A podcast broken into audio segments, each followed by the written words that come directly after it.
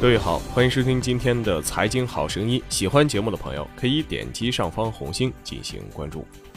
刚刚过去的周末，股市虽然不可交易，但是关于上市公司的新闻那可是不少。其中一家长春上市药企的丑闻，让两万多股东的心都揪了起来。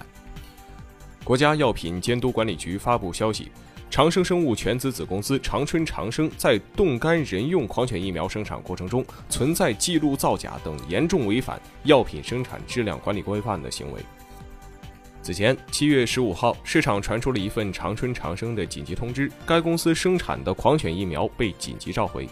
各单位按照召回规定给予配合，并要求各推广团队采用传真、电话、网络等形式通知到辖区各区县及接种单位。七月十六号早间，长生长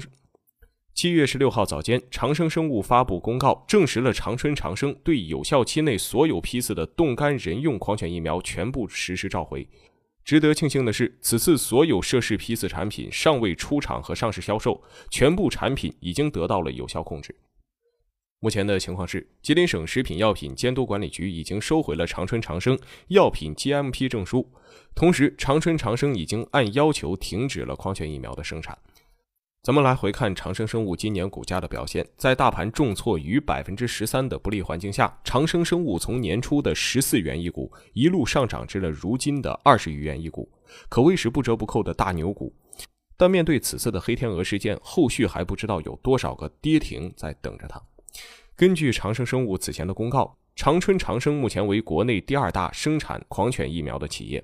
其2017年狂犬疫苗销售额为7.34亿元，占上市公司当年营收的47.26%。根据长生生物2017年的财报显示，其全资子公司长春长生目前主要在售产品包括冻干水痘减毒活疫苗、冻干人用狂犬病疫苗、流感病毒裂解疫苗等。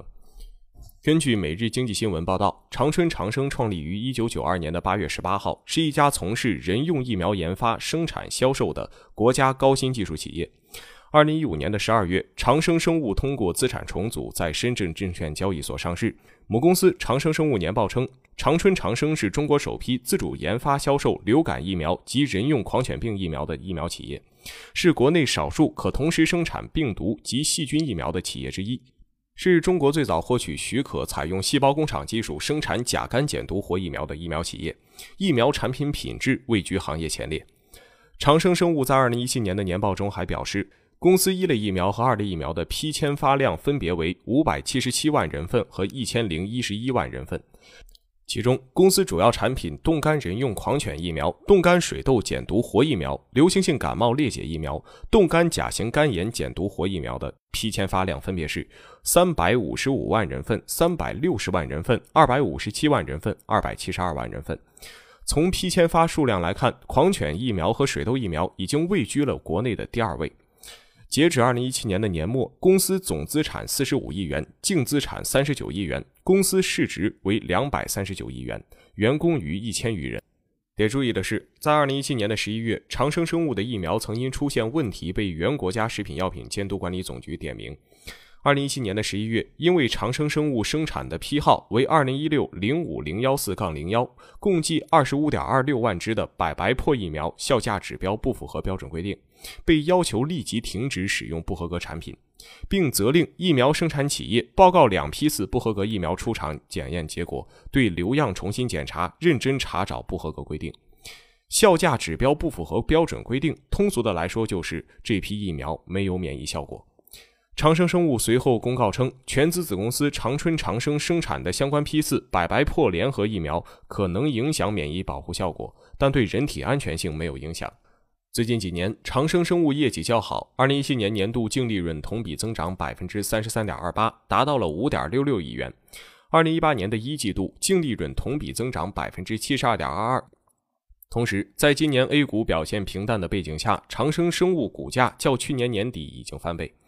由于长生生物尚未披露2018年半年报，因此从公开信息层面无法确定上半年狂犬疫苗的产销量以及拟召回的产品数量。不过，根据中检院的数据，2017年的12月21号至2018年的7月8号，由长生生物生产的冻干人用狂犬病疫苗批签发量已经超过了367万支。